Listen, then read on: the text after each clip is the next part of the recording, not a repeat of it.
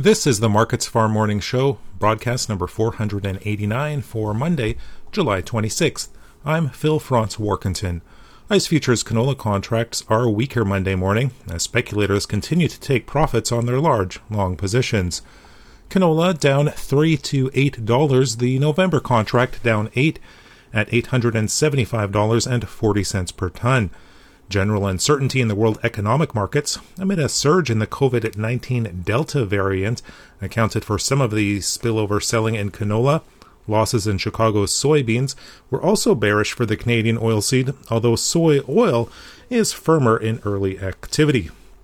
Forecasts remain generally hot and dry across most of the prairies, and that should be keeping a weather premium in the market. However, those concerns may be priced into the futures for the time being. In the U.S., soybeans, corn, and wheat futures are all lower. Soybeans down 7 cents in the November contract at 13.44 per bushel. While the nearby Midwestern forecasts remain hot and dry, forecasts calling for milder temperatures in August did put some pressure on prices. However, the northern plains of the uh, Dakotas are unlikely to see much relief. Chart based speculative positioning contributed to the losses in beans, with prices dipping to their lowest levels in two weeks. Corn also pressured by improving Midwestern weather with some rain also in the August forecasts. The uh, September contract down 6 cents at 5.41 per bushel.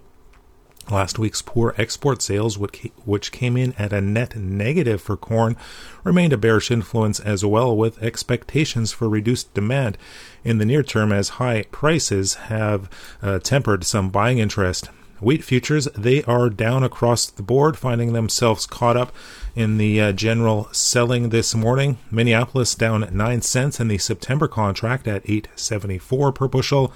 Kansas City 10 cents lower in September at 636 per bushel, and Chicago wheat it's down 11 cents in the September contract at 673 per bushel.